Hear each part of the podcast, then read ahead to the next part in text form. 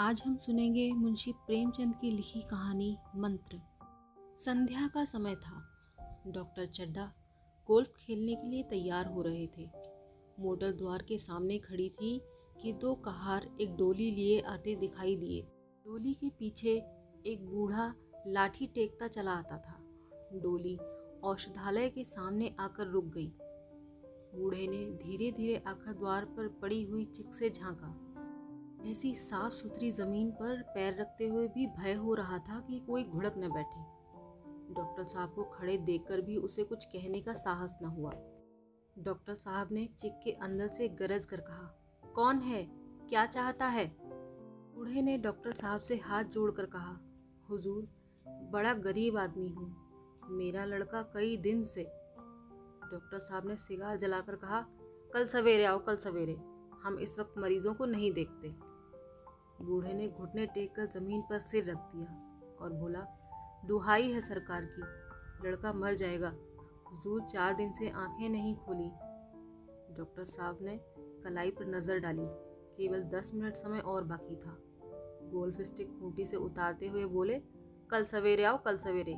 यह हमारे खेलने का समय है बूढ़े ने पगड़ी उतार कर चौखट पर रख दी और रो कर बोला, हुजूर, एक निगाह देख लें, बस एक निगाह। लड़का हाथ से चला जाएगा, हुजूर। सात लड़कों में यही एक बच रहा है। हम दोनों आदमी रो रो कर मर जाएँगे, सरकार। आपकी बढ़ती हुए दीन बंधु ऐसे उजड देहाती यहाँ प्राय रोज आया करते थे। डॉक्टर साहब उनके स्वभाव से खूब परिचित थे।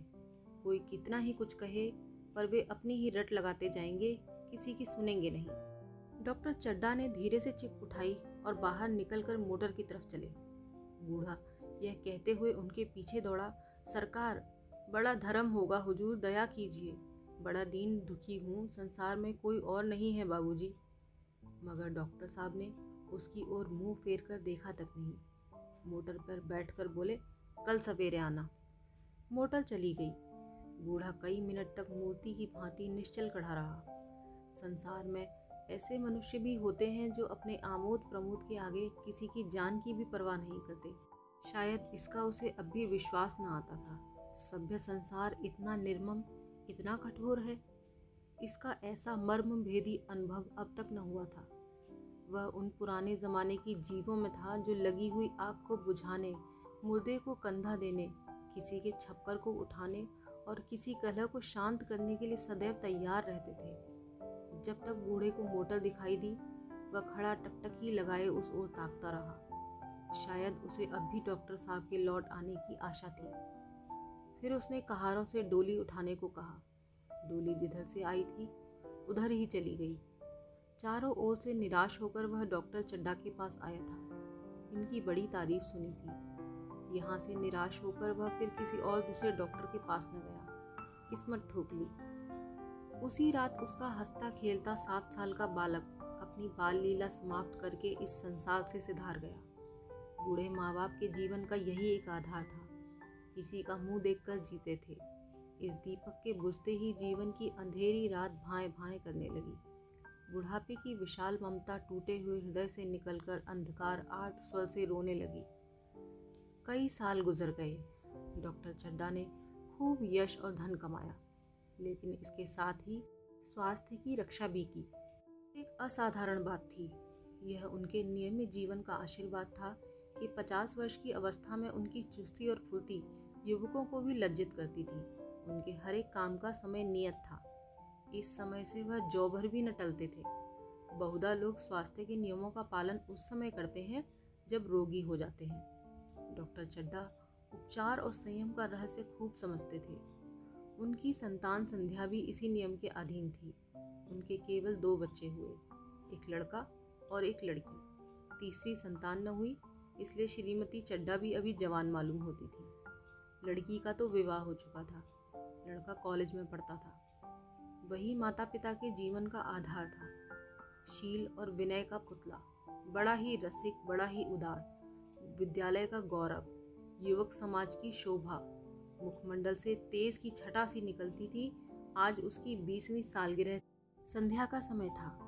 हरी हरी घास पर कुर्सियाँ बिछी हुई थी।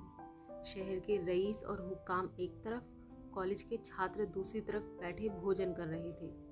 बिजली के प्रकाश से सारा मैदान जगमगा रहा था। आमोद प्रमोद का सामान भी जमा था। छोटा सा प्रहसन खेलने की तैयारी थी। प्रहसन मतलब नाटक। प्रहसन स्वयं कैलाश नाथ ने लिखा था। वही मुख्य एक्टर भी था। इस समय वह एक रेशमी कमीज पहने नंगे से नंगे पाँव, इधर से उधर मित्रों की आव भगत में लगा हुआ था। कोई पुकारता, कैलाश, जरा इधर आना। कोई उधर से बुलाता, कैलाश, क्या उधर ही रहोगे? सभी उसे छेड़ते थे, चुहलें करते थे।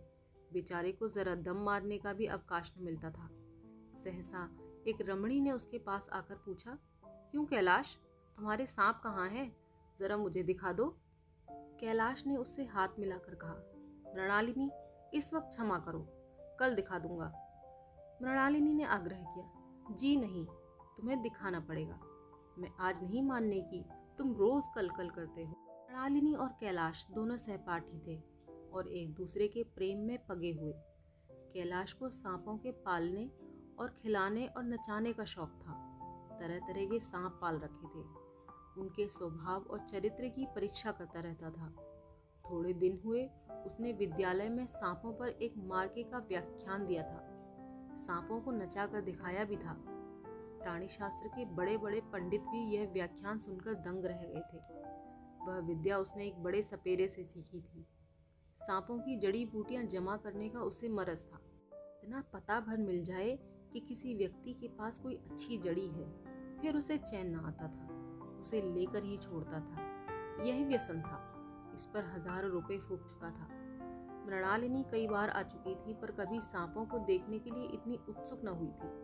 कह नहीं सकते आज उसकी उत्सुकता सचमुच जाग गई थी। यह वह कैलाश पर अपने अधिकार का प्रदर्शन करना चाहती थी, पर उसका आग्रह बेमौका था। उस कोठरी में कितनी भीड़ लग जाएगी? भीड़ को देखकर सांप कितने चौंकेंगे? और रात के समय उन्हें छेड़ा जाना कितना बुरा लगेगा? इन बातों का उसे ज़रा भी ध्यान न आया। कैलाश ने कहा, नहीं, कल ज़रूर दिखा दूँगा। इस वक्त अच्छी तरह दिखा भी तो न सकूँगा। कमरे में तिल रखने को भी जगह न मिलेगी।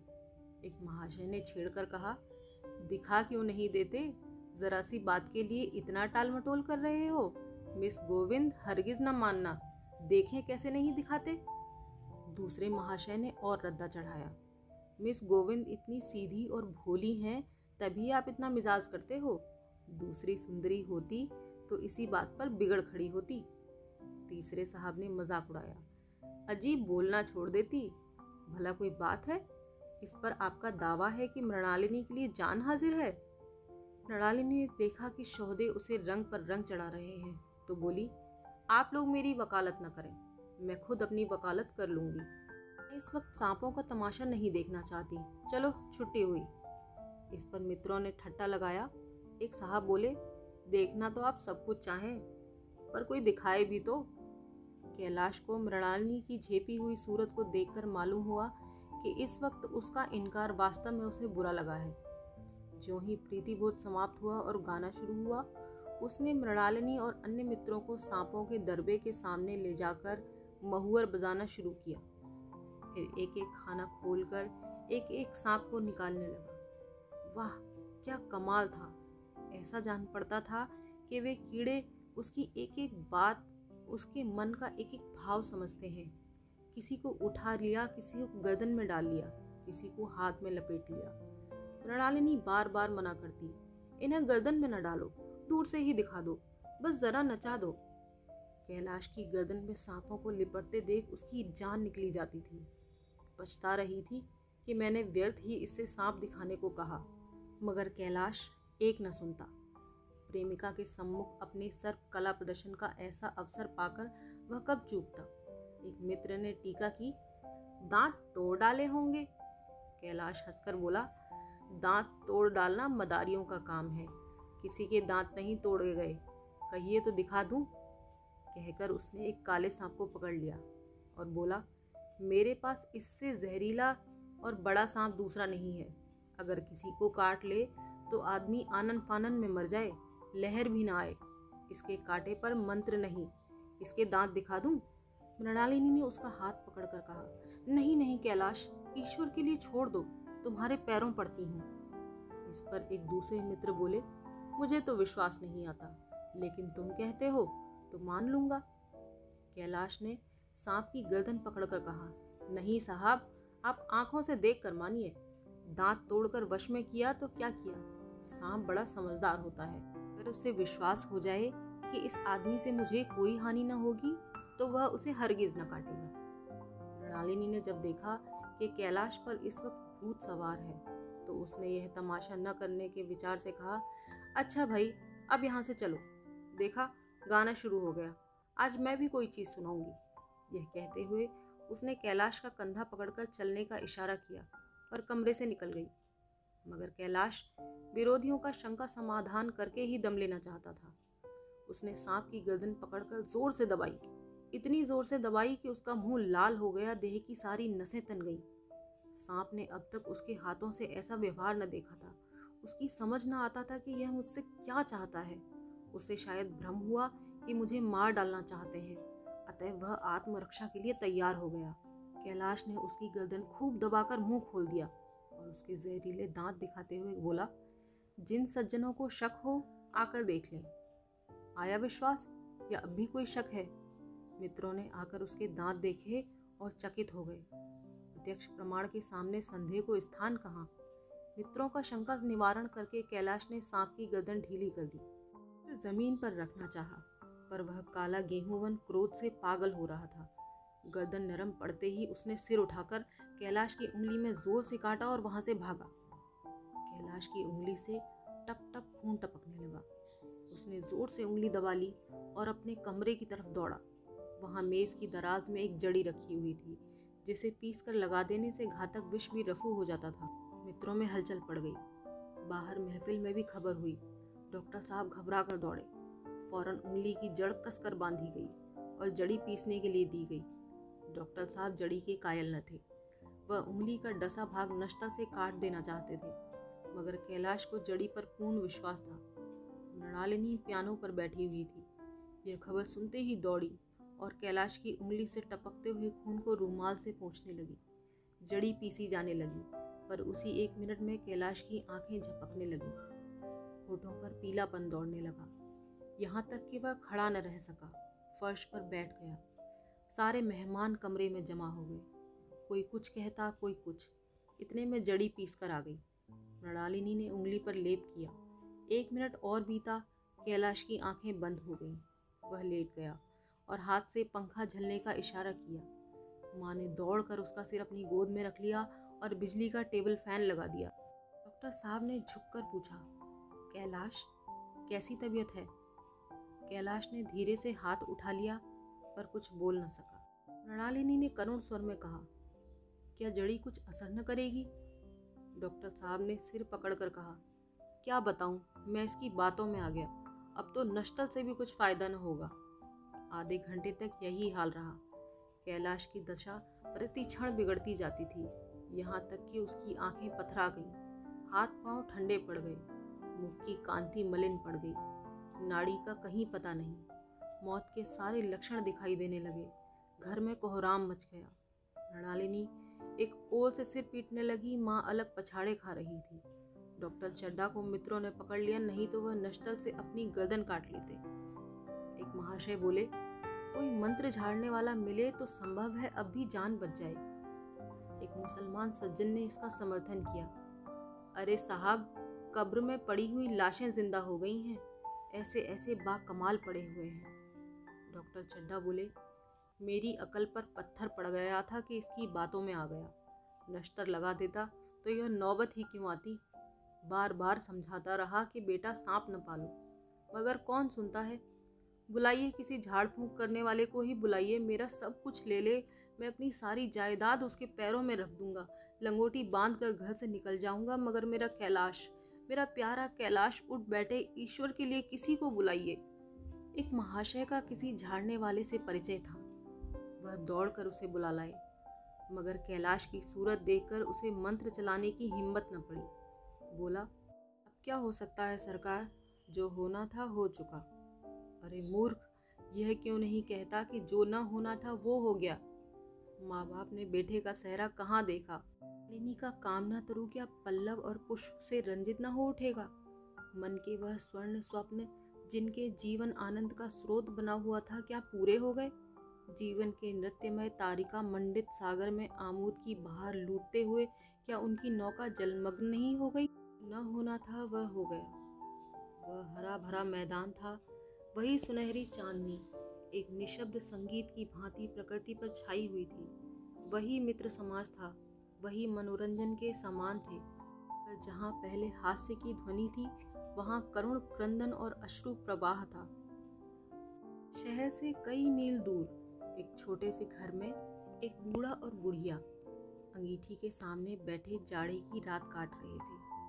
बूढ़ा नारियल पीता था और बीच बीच में खांसता था। बुढ़िया दोनों घुटनियों में सिर डाले आग की ओर ताक रही थी। एक मिट्टी के तेल की कुप्पी ताक पर जल रही थी। घर में न चारपाई थी, न बिछौना। एक किनारे थोड़ी सी पुआल पड़ी थी। इस कोठरी में एक चूल्हा था। बुढ़िया दिन भर उपले और सूखी लकड़ियाँ बटोरती थी। बूढ़ा रस्सी बटकर बाज़ार में बेच आता था। यही उनकी जीविका थी। उन्हें किसी ने न रोते देखा, न हंस उनका सारा समय जीवित रहने में कट जाता था। मौत द्वार पर खड़ी थी। रोने या हंसने की कहाँ फुर्सत? बुढ़िया ने पूछा, कल के लिए सन तो है नहीं, काम क्या करोगे? जाकर झगड़ू शाह से दस सेल सन उधार लाऊँगा। उसके पहले के पैसे तो दिए ही नहीं, और उधार कैसे देगा? ना देगा ना सही, घास तो कहीं नहीं गई ना तो पहल तक क्या दुआने की भी ना काटूँगा? इतने में एक आदमी ने द्वार पर आवाज़ दी, भगत भगत। क्या सो गए? जरा किवाड़ खोलो। भगत ने उठकर किवाड़ खोल दिए। एक आदमी ने अंदर आकर कहा, कुछ सुना? डॉक्टर चड्डा बाबू के लड़के को सांप ने काट लिया। भगत ने चौंक कर कहा चड्डा बाबू के लड़के को? वही चड्डा बाबू है ना जो छावनी के बंगले में रहते हैं? हाँ हाँ वही, शहर में हल्ला मचा हुआ है। आते हो तो जाओ, आदमी बन जाओगे। बूढ़े ने कठोर भाव से सिर हिलाकर कहा, मैं नहीं जाता, मेरी बला जाए। वही चड्डा खूब जानता हूँ। भैया को लेकर उन्हीं के पास गया था। खेलने जा रहे थे। पैरों पर गिर पड़ा कि एक नज़र देख लीजिए। मगर सीधे मुँह बात तक न की। भगवान बैठे सुन रहे थे। अब जान पड़ेगा कि बेटे का गम कैसा होता है। कई लड़के हैं। नहीं जी, यही तो एक लड़का था। सुना है, सबने जवाब दे दिया है। भगवान बड़ा कारसाज है। उस वक़्त मेरी आँखों से आँसू निकल पड़े थे, मगर उन्हें तनिक भी दया ना आई थी। मैं तो उनके द्वार पर होता तो भी बात न पूछता। तो न जाओगे? हमने जो सुना था, सो कह दिया। अच्छा किया अच्छा किया। कलेजा ठंडा हो गया, आँखें ठंडी हो गईं, लड़का भी ठंडा हो जाएगा। तुम जाओ, आज चैन की नींद सोऊँगा। भैया से बोला, ज़रा तंबाकू दे दे, एक चिलम और पीऊँगा। अब मालूम होगा लाला को, सारी साहबी निकल जाएगी। हमारा क्या बिगड़ा? लड़के के मर जाने से कुछ राज तो नहीं चला गया? जहाँ छः बच्चे गए थे, वहाँ एक और चला गया। तुम्हारा तो राज सुना हो जाएगा। उसी के वास्ते सबका गला दबा दबा कर जोड़ा था ना? अब क्या करोगे? एक बार देखने जाऊँगा, पर कुछ दिन बाद मिजाज का हाल पूछूँगा। आदमी चला गया। भगत ने किवाड़ बंद कर लिए। तब चिलम पर तंबाकू रखकर पीने लगा। बुढ़िया ने कहा, इतनी रात गए, जाड़े पाले में कौन जाएगा? अरे, दोपहर ही होता ना तो भी न जाता। सवारी दरवाजे पर लेने आती तो भी न जाता। भूल नहीं गया हूँ। पन्ना की सूरत आँखों में फिर रही है। इस निर्दयी ने उसे एक नज़र देखा तक नहीं। क्या मैं न जानता था कि वह नहीं बचेगा? खूब जानता था। चड्डा कोई भगवान नहीं था कि उसके एक निगाह देख लेने से अमृत बरस जाता। खाली मन की दौड़ थी। अब किसी दिन जाऊँगा और कहूँगा, क्यों साहब? कहिए, क्या रंग है? दुनिया बुरा कहेगी कहे, कोई परवाह नहीं। छोटे आदमियों में तो सब ऐब हैं। बड़ों में कोई ऐब नहीं होता। देवता होते हैं। भगत के लिए यह जीवन में पहला अवसर था कि ऐसा समाचार पाकर भी वह बैठा रह गया हो। अस्सी वर्ष के जीवन में ऐसा कभी न हुआ था कि सांप की खबर पाकर वह दौड़ न गया हो। माघ पूस की अंधेरी रात, चैत बैसाख की धूप और लू, सावन भादों की चढ़ी हुई नदी और नाले, किसी की उसने कभी परवाह न की। वह तुरंत घर से निकल पड़ता था। निस्वार्थ, निष्काम।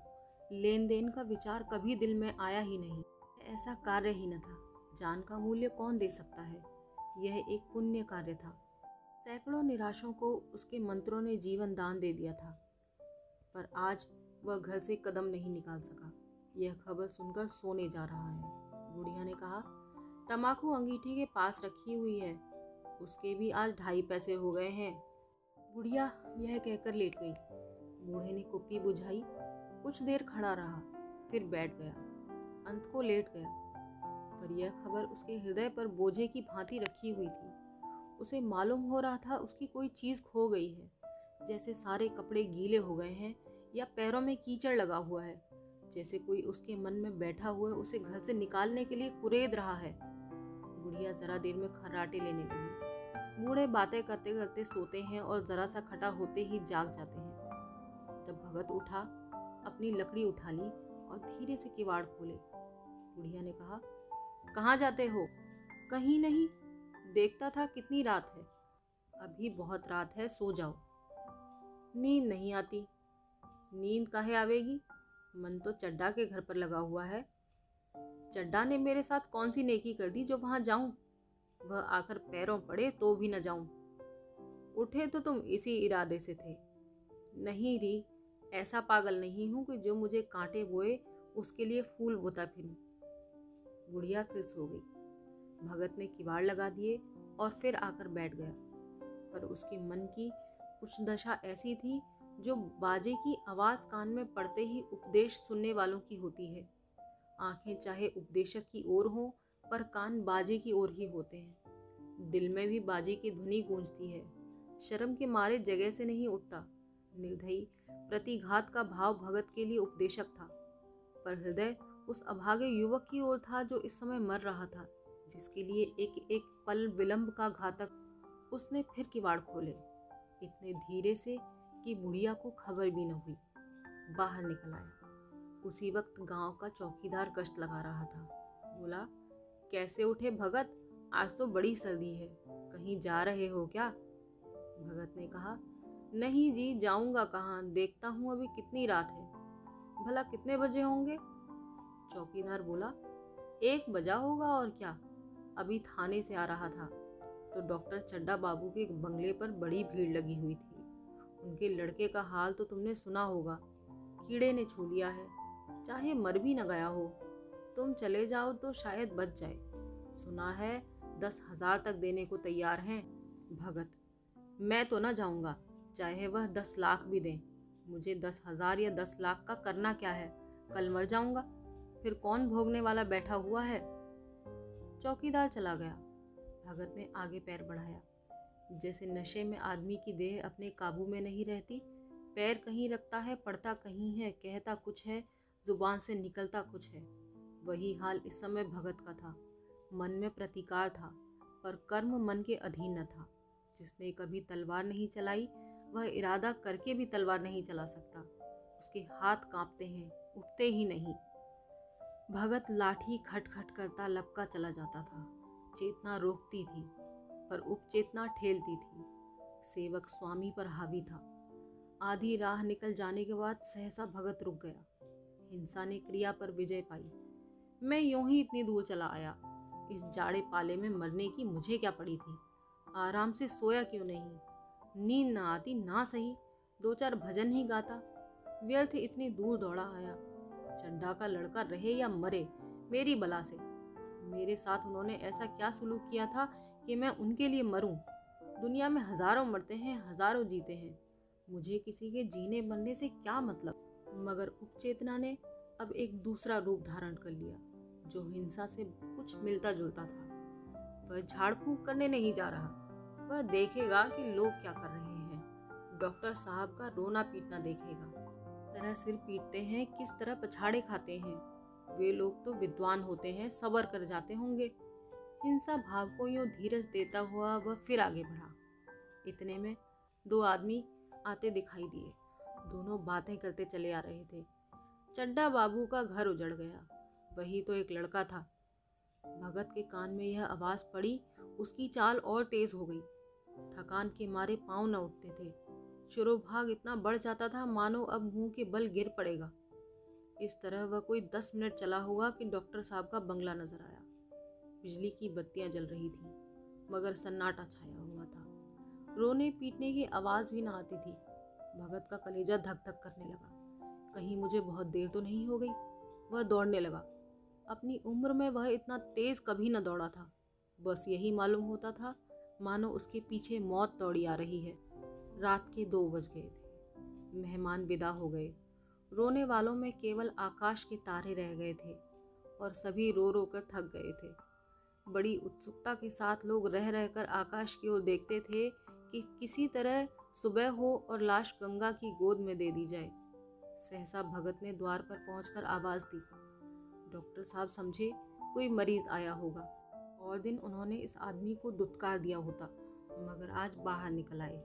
देखा, एक बूढ़ा आदमी खड़ा है। कमर झुकी हुई, पोपला मुँह भौएँ तक सफ़ेद हो गई थी। लकड़ी के सहारे काँप रहा था। बड़ी नम्रता से बोले, क्या है भाई, आज तो हमारे ऊपर ऐसी मुसीबत पड़ गई है कि कुछ कहते नहीं बनता। फिर कभी आना, इधर एक महीना तक शायद मैं किसी मरीज़ को ना देख सकूँगा।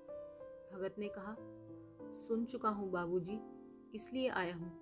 भैया कहाँ हैं? ज़रा मुझे दिखा दीजिए। भगवान बड़ा कारसाज है, मुर्दे को भी जिला सकता है। कौन जाने, अब भी उसे दया आ जाए? चड्डा ने व्यथित स्वर में कहा, चलो देख लो, मगर तीन चार घंटे हो गए।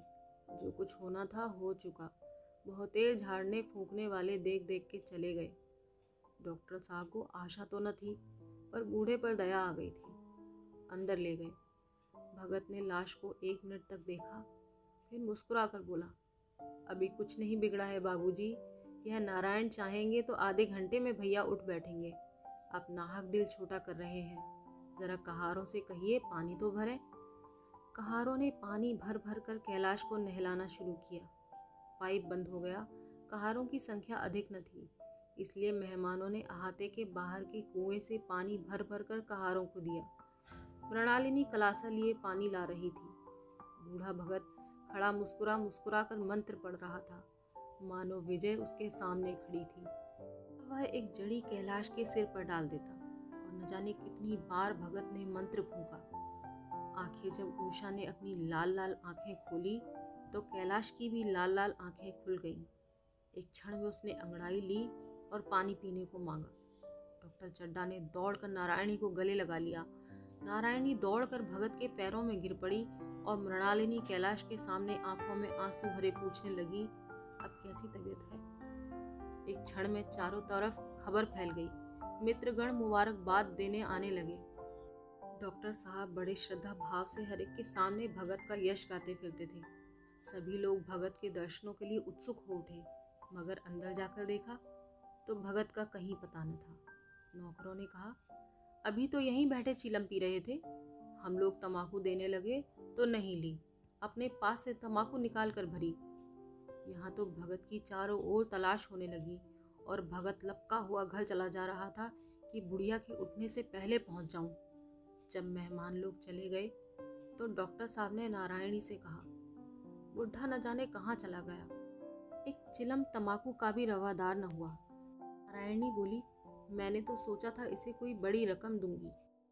चड्डा रात को तो मैंने नहीं पहचाना, पर ज़रा साफ़ हो जाने पर पहचान गया। एक बार यह एक मरीज़ को लेकर आया था। मुझे अब याद आता है कि मैं खेलने जा रहा था और मरीज़ को देखने से इनकार कर दिया था। आज उस दिन की बात याद करके मुझे जितनी ग्लानी हो रही है, उसे प्रकट नहीं कर सकता। मैं उसे अब खोज निकालूँगा। और उसके पैरों में गिरकर अपना अपराध क्षमा कराऊँगा। वह कुछ लेगा नहीं, मैं जानता हूँ। उसका जन्म यश की वर्षा करने के लिए ही हुआ है। उसकी सज्जनता ने मुझे ऐसा आदर्श दिखा दिया है, जो अब से जीवन पर्यंत मेरे सामने रहेगा।